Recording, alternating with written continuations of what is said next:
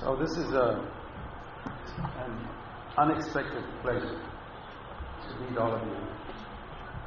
I primarily came here to meet with the Fellowship Society uh, the others of God's people. what is on my heart is, first of all, a passage from Isaiah 52.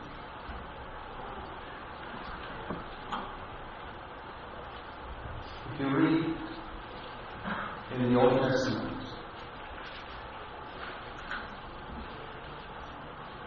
the history of Israel is very, uh, got many lessons for us as Christians because as I've observed Christians and Christianity, they've gone the same path that Israel has gone, in the Old Testament. If you've heard my messages on the internet or something, you know that I preach a lot about the new covenant. The old covenant was abolished, the covenant that God made with Israel through the law. But the books of the Old Testament are not abolished. In fact, it's improper to call it Old Testament. The Bible never says that is Old Testament, is New Testament. The Bible is 66 books and all of it is ours. But the Old Covenant has been abolished.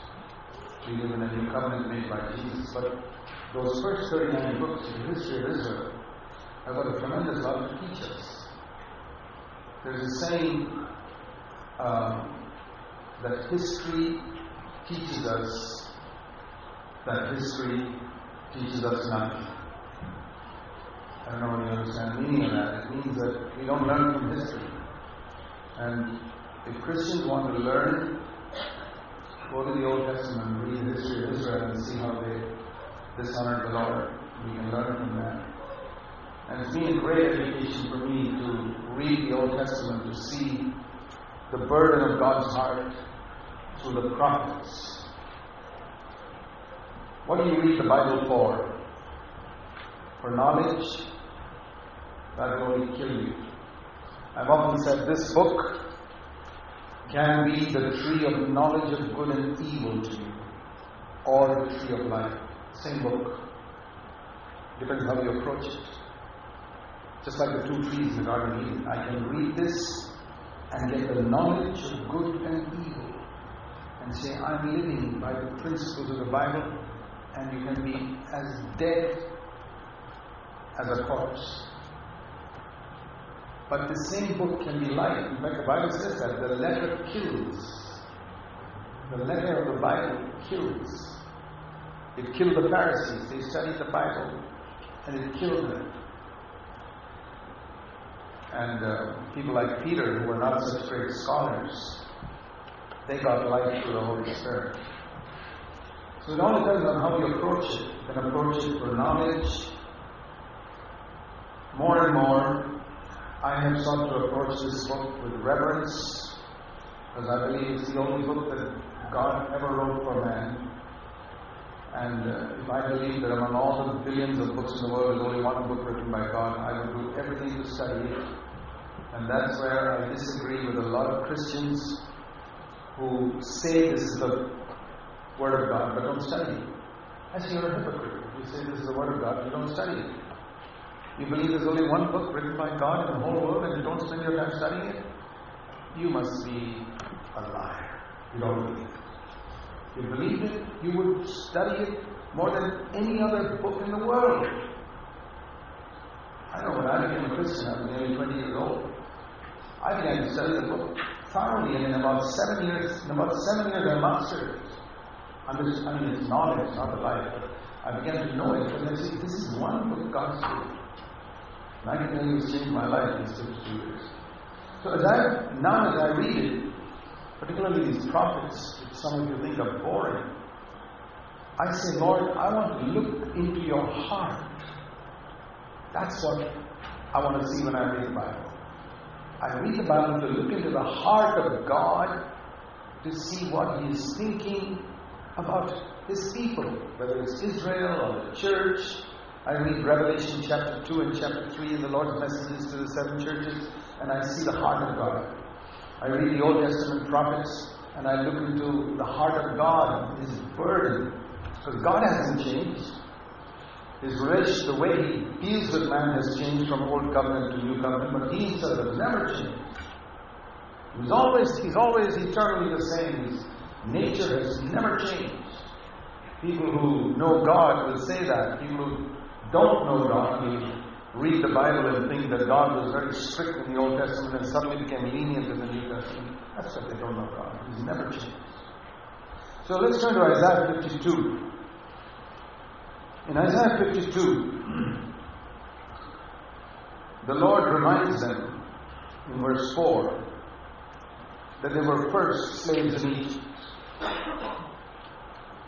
And then now, in the time of Isaiah, the nation of Israel, by the time Israel had been split into two nations, the northern nation of Israel was being oppressed by the Assyrians. First it was the Egyptians, then the Assyrians. Verse Isaiah 52, verse 4. And uh, it says here in the last part of verse 5 those who rule over them, how? Whether it's the Egyptians or the Assyrians, they rejoice because God's people are being ruled by them. The Egyptians rejoiced that Israel was their slaves, and the Assyrians rejoiced that they could rule over the Israel, Israel and later on the Babylonians rejoiced that they could rule over Judah. And this is the phrase I want you to look at. And what is the result? The result, the Lord says, My name is continually blasphemed all day long. That was the result. When God's people are oppressed by the enemy, under the power of the enemy, whether Egyptians or Assyrians or Satan or the world, when they are ruled by money or by sin, it doesn't matter which the master is. The master can be Egyptians, Assyrians, Babylonians, sin, money, world, anything. Any power that rules over God's people, the result is God's name is blasphemed. I wonder whether you have understood that. Let me say it in one sentence. If you allow any power other than God Almighty to rule your life, the name of God is blasphemed. That's why God hated idolatry. That's why He condemned idolatry like anything else, like more than anything else through the prophets. And idolatry is basically giving something other than God first place in my life. Allowing something other than the Lord Jesus to rule my life. That's idolatry. If you allow lust to rule your mind, it's idolatry. A lot of young people worship pretty women more than they worship Jesus Christ. I'll tell you that. And they call themselves Christians. And a lot of men and women worship money more than Jesus Christ. They worship their lusts. But they can glory in the fact that their doctrine is more in line with the Bible than the doctrine of other Christians who they say, well, they're liberal or they're nominal, but the name of God is blasphemed. And the more right your doctrine is, the greater the hypocrite you are if Christ is not absolute Lord in, in your life. Now, I'm not just saying that to you. I preach the same message in my home church in Bangalore, where I've been an elder for 36 years. I've said to them, uh, brothers and sisters, by the word, of, by the grace of God, God has given us understanding of the truth of Scripture. Uh, we're not boasting, but perhaps more than anyone else in India, of the inner truths of the great truths of Scripture. And therefore, I said, we are in danger of having the biggest hypocrites in India in our midst. More than any other church. That worldly, godless church won't have as many hypocrites because they don't claim much. We, I said, I'm speaking to our church back in home, we claim that we know so much, we know the truth better than anybody else. Boy, then we better live up to it. Otherwise, my name is continually blasphemed. We need to understand that. That's why when the um, disciples asked Jesus once, Lord, teach us to pray. Now, you know, there are lots and lots of books on prayer. You know that. There are what are so called mighty men of prayer, and every, every man of God likes to be known as a mighty man of prayer. We of people who pray for two hours a day and four hours a day and all. Well, that's fine. But I say, when the disciples asked Jesus, saying, Teach us to pray, he said, I want you to pray like this. Our Father who art in heaven, number one request, hallowed be thy name.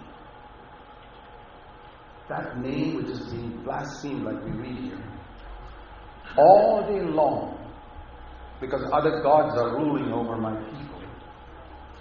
I want that name to be hallowed, to be honored, to be considered holy. And like one hymn says, prayer is the soul's sincere desire, uttered or unexpressed. That means whether you say it or don't say it, prayer is the deepest desire of your heart. That's prayer. You know, when we pray in public, we say a lot of things which are just to impress other people.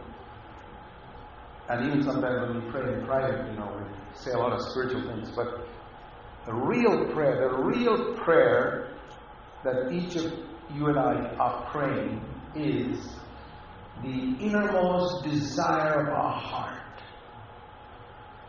What is the deepest longing in your heart? That is your prayer, whatever you may say with your mouth. And that's the thing God's listening to. The Bible says, Delight yourself in the Lord, and He'll give you the desires of your heart. Psalm 37 4. Not the desires you express with your mouth. The desires of your heart. That is your prayer. So, most Christians, when they pray, are really hypocrites. They're not really expressing the desire of their heart because they would sound pretty carnal if they expressed the deepest desire of their heart. So we all like to appear spiritual, so we all pray spiritual prayers. But God listens to the heart. The things we dream about at night. The things that my subconscious you know, there's one part of me that I cannot fool. Uh, I can fool other people, like you may even be able to fool your wife and your children and a lot of other believers, but there's one part of you you cannot fool, your subconscious. Deep down within, your inner consciousness knows what you really desire. You can't fool that. And that because that subconscious knows what your deepest longing is. That doesn't listen to the words of your mouth. It listens to the longings. For example, a man, his greatest longing in life may be to make more money. But he won't say that in public prayer. Oh no, because he sounds pretty carnal. Or it may be something else like that some, some longing. The subconscious is not food. And so the subconscious takes over when we go to sleep. Our conscious mind is asleep. And the subconscious takes over and feeds our mind with dreams related to what is our deepest desire. I'll tell you that. Tell me what you dream about. I'll tell you what your deepest desires are. Believe it or not, we're fooling ourselves If we think we're spiritual just because other people think they're spiritual, just because we engage in a lot of Christian activity, say a lot of nice things and pray and look very spiritual and got a lot of Bible knowledge, can do is stand up to preach. It's easy, you get a reputation. So prayer is the soul's sincere desire, uttered or unexpressed. And the deepest desire of our heart, Jesus said, should be Father in heaven,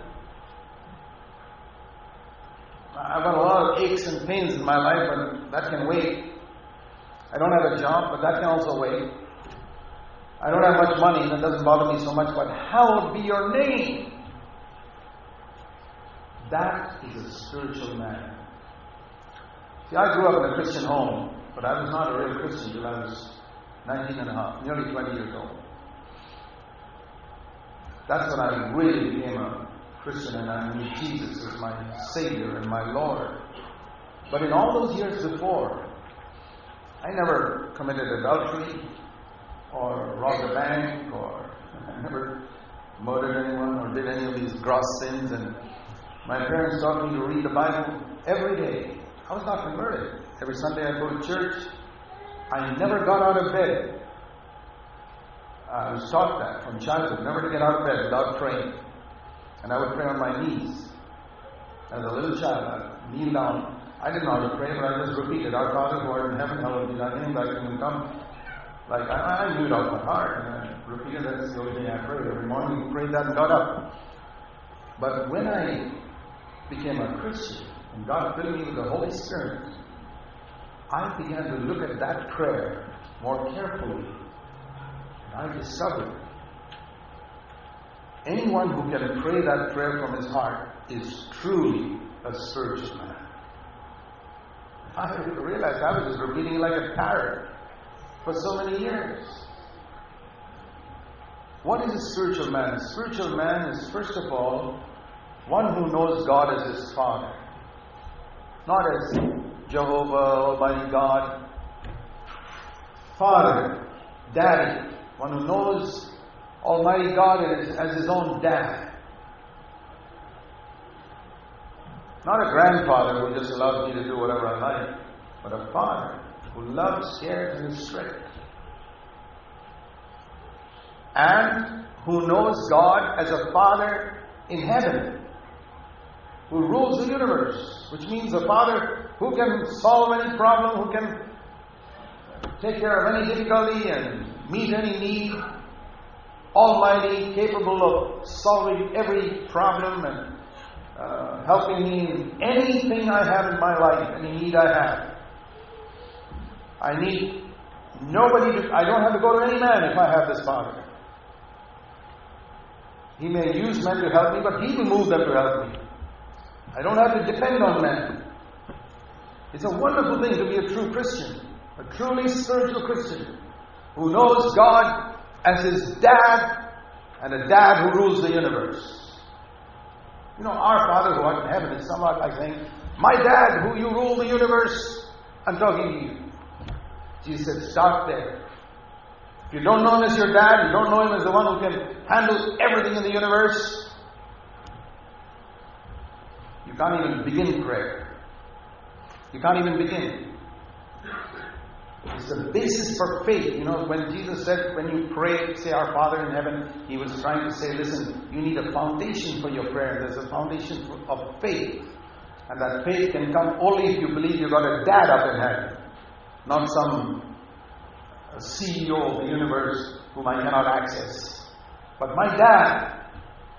And secondly, you must know him as the one who runs this universe this universe in which this planet Earth is like a planet Earth is like a grain of sand.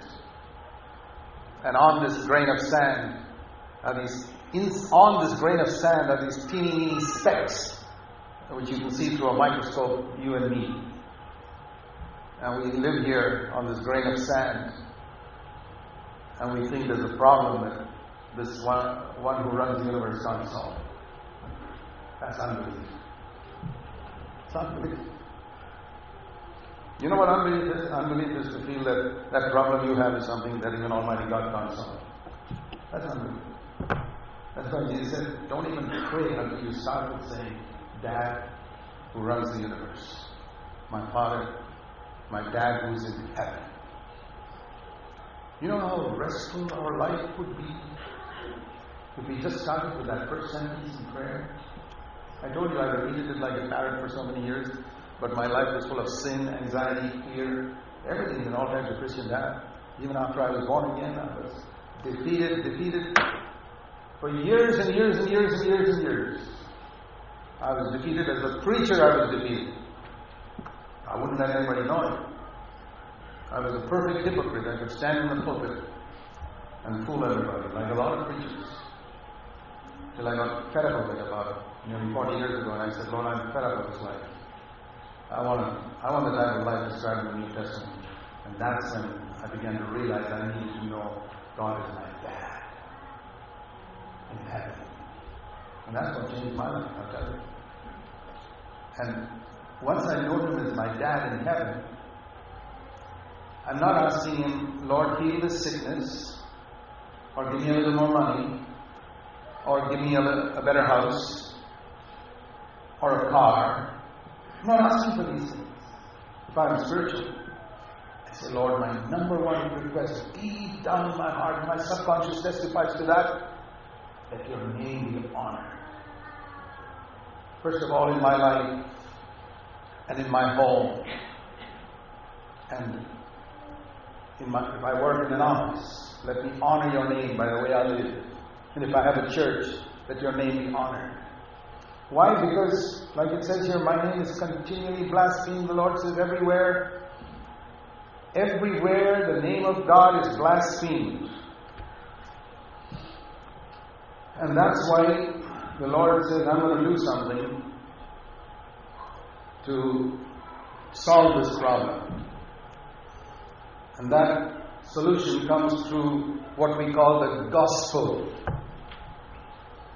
Do you know that the gospel is to solve this problem. Which problem?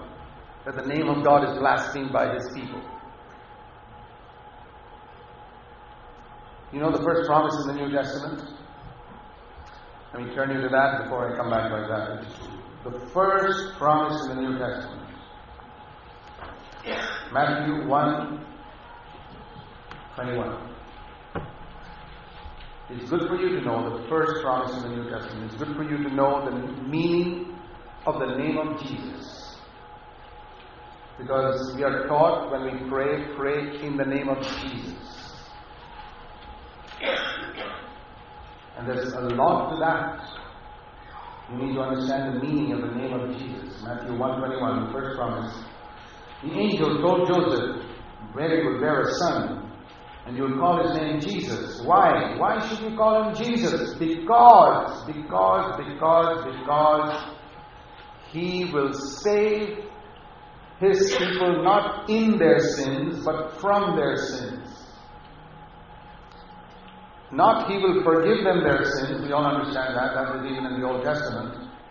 He will save them from their sins. Nobody could be saved from their sin in the Old Testament. They could only be forgiven. 1,000 years before Christ came, David could say, Bless the Lord, O my soul, who forgives all your iniquities. Psalm 103. How many of your iniquities were forgiven, David? All of them. Really? And Christ hasn't come? That's right. Who heals all your diseases? Really? And Christ hasn't come yet? That's right. But what was it that David could not get? He could not say, Bless the Lord, O my soul, who saved me from all my sins. He couldn't say that. If he looked at a pretty woman like Bathsheba, he'd fall immediately.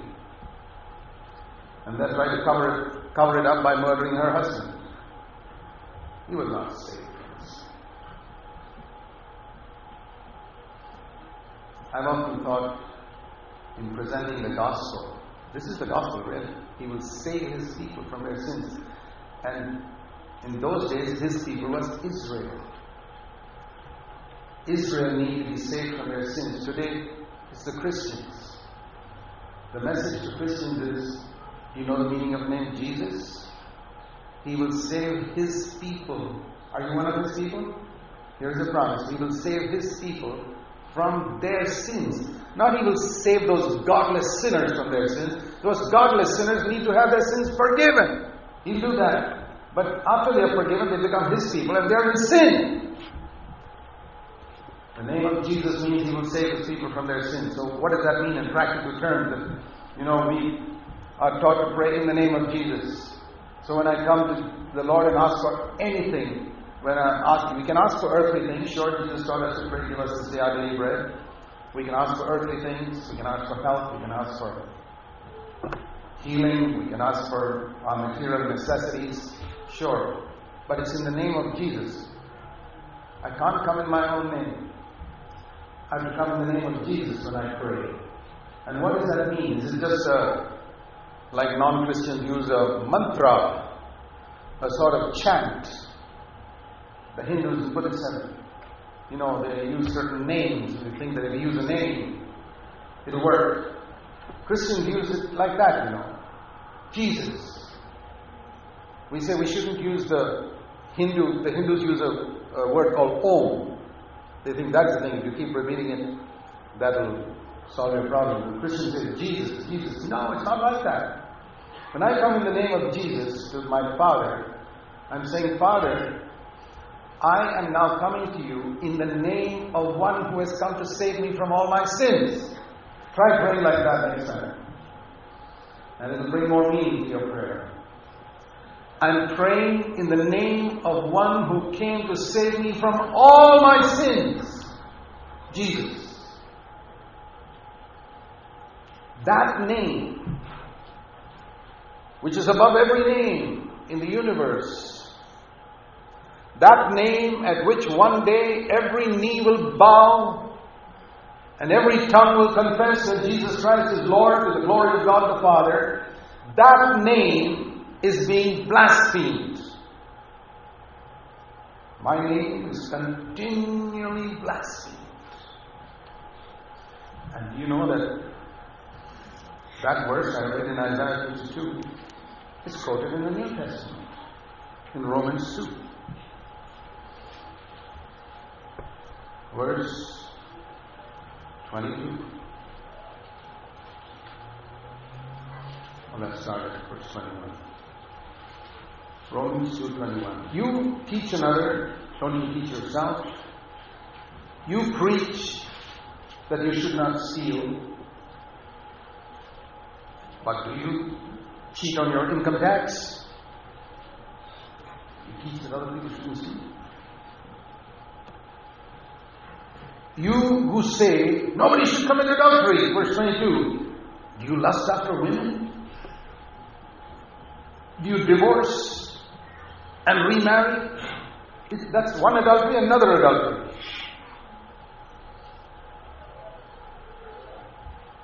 You boast in the law or today in the Bible. Do you break what's written in the Bible? As it's written verse 24, the name of God is blasphemed among the non Christians because of you. It's the same verse. It applies to Israel then, it applies to Christians today. This is Paul writing to the Romans about 30 years after the day of Pentecost. The name of God is blasphemed among you because the way you live, the name of Jesus. You know, as I've meditated on what we call ourselves, we call ourselves Christians. We take the name of Christ. The first time the word Christian occurs in the Bible, first time, is Acts 11:26, where it says the disciples were first called Christians. In those days, it was the disciples who were called Christians. Not anybody born into a Christian family. That's unfortunately how it is today. But the first time, it was those disciples, disciple What's a disciple? A disciple is a learner and a follower. Those who wanted to learn from Jesus and follow Jesus were called Christians. Today, any Dick, and Harry calls himself a Christian. not those days. But it, you know, lost its value pretty quickly, even in the first century, as you went into the second generation. And today, after many, many generations, the word Christian is so devalued. It's like currency. One dollar, a lot of money, 100 or 150 years ago. Today, what's it worth? It's like that word Christian. Doesn't mean much. Uh, I mean, imagine if the dollar had the value it had 100 years ago. Boy, a lot of us would be millionaires if it had that same value. Think of the word Christian. What does it mean? A Christian. I say I'm a Christian. And I thought about that. I'm taking the name of Christ to myself. Christ is a Greek word which means the anointed one. That's the meaning, the Messiah, the anointed one. And I'm taking that name and saying, I'm also the anointed one. It's the same anointing that Jesus had, the same Holy Spirit. That's me, Christian. Or to use another example, my wife took my name, became Mrs. Zac Poonen when she married me. She didn't have that name before. She had another name. But after she married me, she got my name. Now, question. Could she dishonor the name of Poonen before she married me? Impossible.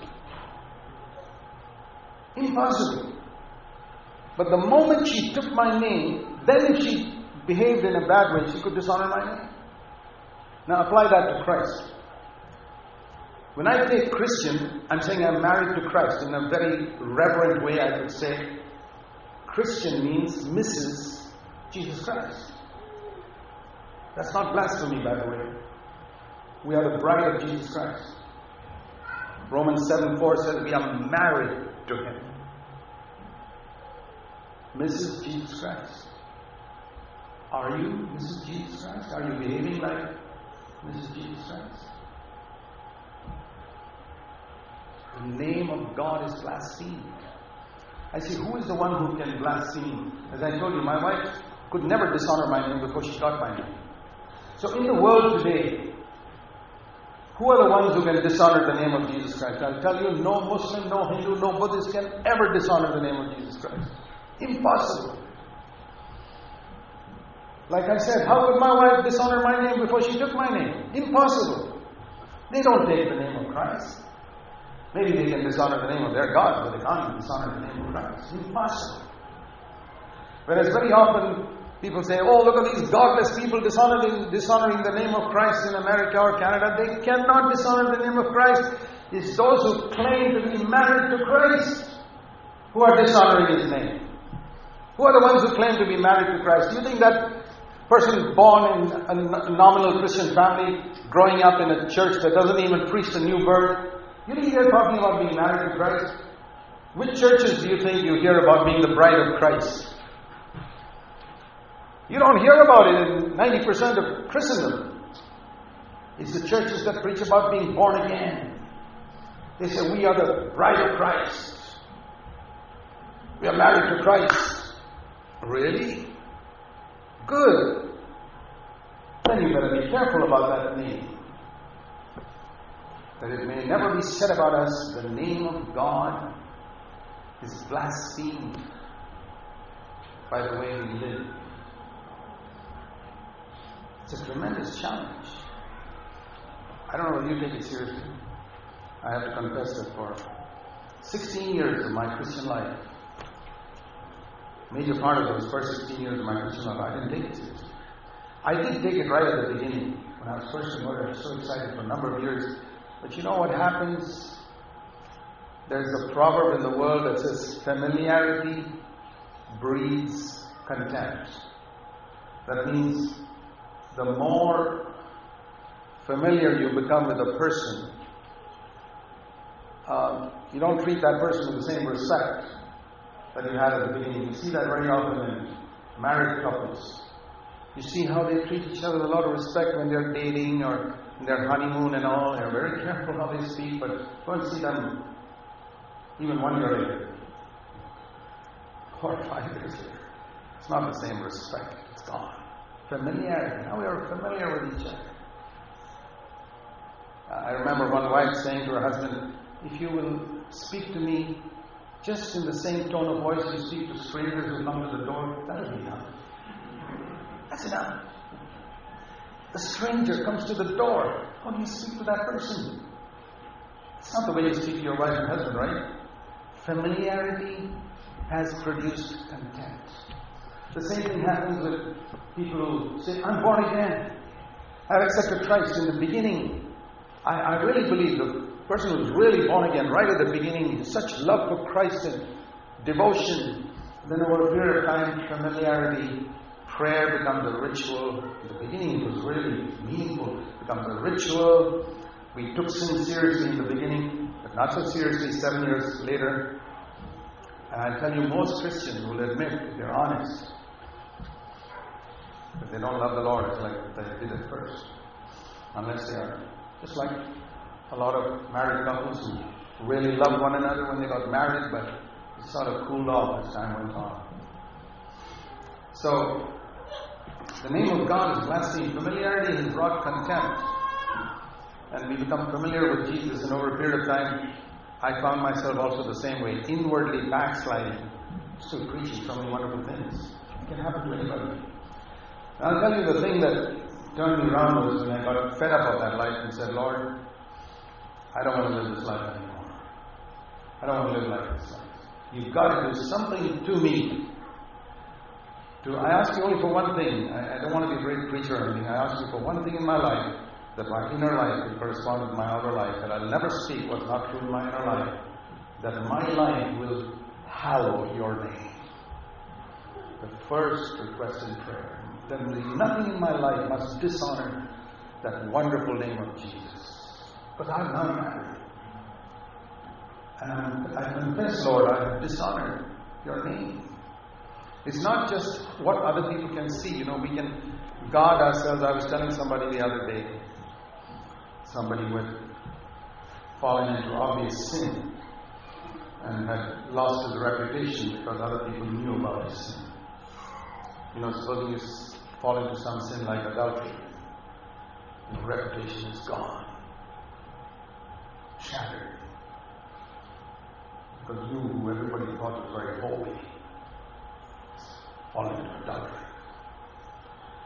And I was telling this person, I said, listen, do you know that something far more serious than the loss of your name before your friends is what the devil is telling God God, look at this guy there. You say he's your child. God, is he your child? See what see how he's living. See what he does in secret. The name of God is blasphemed there in the heavens. Do you know that God and Satan have conversations about his people on earth? I don't know whether you know that. The first book of the 66 books in the Bible is the book of Job. It was written long before Genesis. Genesis was written by Moses, and Job lived long before Moses, maybe 500 years before Moses. So Job is the first book of the Bible. And it's the only book in the Bible which has no connection with Abraham, Isaac, or Jacob. The only book among the 66, because he lived before that time. So, when God decided to write a book for man, the very first paragraph of the very first book he's writing for man is about the conversation in the heavens. God and Satan having a conversation about those who take his name on the earth. And if I were to expand those first few verses of Job chapter 1, it's Satan saying, God, look at all these hypocrites on earth. they take your name, but look how they live. And God says, Ah, but have you seen Job? He's not like the others. He's not like, I mean, the devil could have probably pointed out Eliphaz and Bildad, Zophar, those other preachers, you know. God, look at Eliphaz, Bildad, they know such a lot of the Bible, but look at their lives. God said, Yes. Those preachers are hypocrites, but what about Job? and that conversation goes on even today. The devil says, What about that person? What about this person? What about this person? And God is looking for whom he can point out to Satan and say, Ah, but have you seen this one? And God says, Look at these families. These people call themselves Christians. God, look at these people who say they are Christians. They divorce and remarry and all types of things. So the children don't even know who's their father and who's their mother. And they call themselves your name. God says, Ah, but have you seen this family? And the devil says, churches, look at all these churches, look at the standards they have in these churches. God says, ah, but look at this church. Do you know that that's what God's looking for? He's not looking for huge mega churches. You think God's impressed by numbers? I see in Scripture, whenever Jesus encountered a multitude, he spoke some of the hardest words to them. You read in Matthew chapter 5, seeing the multitude, he went up to mountain and spoke to his disciples, but the multitude heard what he was saying. Because in the end of chapter 7, you read the multitude were amazed at what he said. And those are some of the hardest words in the entire New Testament Matthew 5, 6, and 7. You read in Luke 14 and verse 24, 25 onwards. Great multitude came to Jesus. And he turned around and said to them, You've got to hate your father, mother, brother, sister, wife, children. You've got to take up your cross and follow me. You've got to forsake all that you have done. You can't be my disciple. Those are some of the hardest words ever found in the Gospels. You read in John chapter 6 again, a huge multitude came to Jesus and he spoke to them words like, You've got to eat my flesh and drink my blood. In other words, identify with me my death. And it says most of the disciples left and went. that was Jesus' attitude to multitudes. So different from preachers today who will never speak hard words to the multitude because some people may go away. We will lose their offering. Jesus never cared about offerings, he never cared about numbers. The two things that modern Christians and churches are concerned about numbers and offerings Jesus was never concerned about. He was concerned about quality. That the name of the Father should be glorified. Isaiah 52, let's turn back there. You're missing something when you don't read these Old Testament prophets. I told you the gospel was meant to uh, provide a solution to this dishonor to God's name. I'll show you that. Isaiah 52, verse 5, last part. My name is continually blasphemed all day long. We saw that. Okay, but my people shall know my name. And in that day, verse 6, I am the one who is speaking. Here I am. And how is God speaking? Here it is, the word gospel that comes in the Old Testament. How lovely on the mountains are the feet of who, him who brings the gospel, the good news.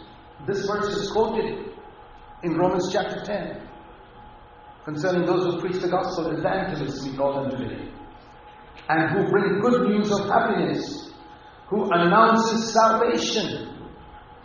He shall save his people from their sins and says to Zion, Your God reigns. That is the gospel. The gospel is not your sins can be forgiven and you can go to heaven. No. The gospel is your God reigns. Anything less than that is not gospel. Read it here. And your watchmen lift up their voices, they shout joyfully together. And how is it all going to happen? It's going to be, it's going to happen like this. Thank you. It's going to happen, God says, through my servant, verse 13. This is how this wonderful thing is going to happen. My servant will be lifted up on a cross. His form will be marred, verse 14, disfigured, more than any human being. That's what happened on the cross. Now you must ignore the chapter divisions. Remember, chapter divisions were made by men. Ignore it. 53 verse 1. But who has believed this message? To whom has the arm of the Lord been revealed? You know Isaiah 53, the great chapter of the cross. It comes from here. This is where it begins. My name is blasphemed, but someone's coming with good tidings. How beautiful are the feet of those who are proclaiming these good tidings of the gospel. Your God is going to reign. He's going to reign from a cross. Your God is going to reign from a cross. And who's going to believe that? Because earthly things don't reign from crosses. They reign from thrones. But your God reigns from where? He'll be lifted up. His face will be disfigured. This, face, this appearance that is more disfigured than that of any human being is going to be the face of the king. He has, verse chapter 53, verse 2, he has no stately form or majesty, nor appearance that we should be attracted to him. He was despised and forsaken of men. Who can believe that this is the way of salvation? Who can believe it today? Yeah, you can read that whole chapter. You know it. this is the way the name of God is going to be hallowed. When Jesus, before he went to the cross, you know that wonderful prayer that he prayed in John 17. Um, in John's Gospel, chapter 17.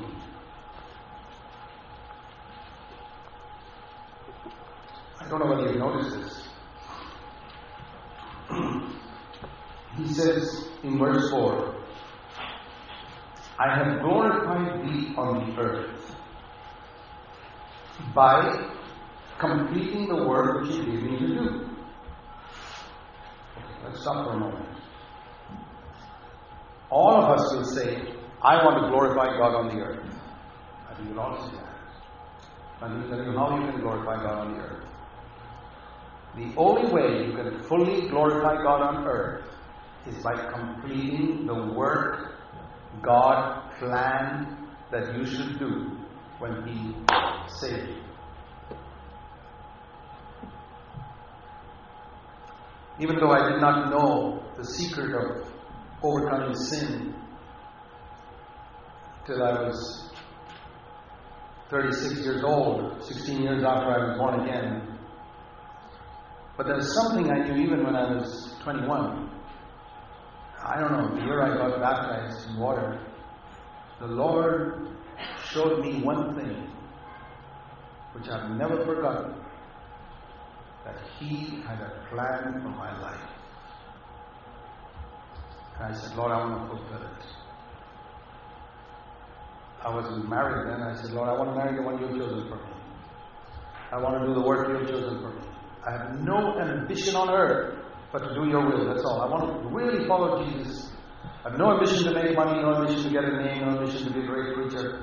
I want to finish the work you planned for me from eternity that I should do. That's why you sent me to the earth. That's why you allowed me to be born in India. You had a purpose. You chose my family. You chose the place where I should be born because you've got a plan for me to fulfill. And if I'm devoted to do your will, I know one thing that I am immortal until that work is done. I cannot die until I finish my that work. I know that. So I glorify you on earth by finishing the work you gave me to do. And I say, Lord, I want to finish the work you gave me to do before I leave. It's absolutely unimportant how healthy I was or how wealthy I became. I want to finish the work God gave me to do. I wish all of you would be great by this. Are you really Christian? Do you believe God's got a plan for your life? I'm not any more a special favorite of God than you are if you're born again. Now, what was a major part of that work Jesus did? Here it is. Verse 6. I manifested thy name by my life. I manifested the name of the Father. What is the name of God? Father. Nobody knew him as Father till Jesus came. John 1.18. John 1.18. No one has seen God until Jesus came and explained him to us. Beautiful translation. He explained God and said He's a Father in heaven. I have manifested that name. And he says, You know, I, verse 12, I kept these people in thy name. How did Jesus keep those 11 disciples? In that name. And he concludes that prayer in the last verse by saying, I have made my, thy name known to them and will continue to make it known for 20 centuries more through my servants, so that the love which you love me with will be in them. That their hearts will be flooded with love for God, so that they will not sin. Their hearts will be flooded with love for one another. I've made thy name. You know, so much is dependent on knowing the name of God as a Father. I hope we are gripped by this and say, Lord, I don't want to dishonor your name anymore. By idolatry, or by giving anything in the place in my life that you should have. Let's pray.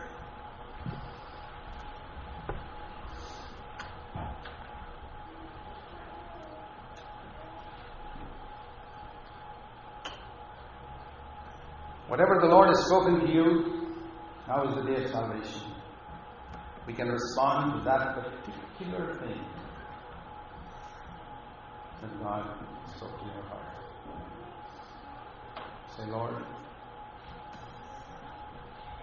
I want to respond to this particular area in my life that you told me. I want to confess my sin. I want to say to you, this is my sincere desire glorify your name. In Jesus' name I pray.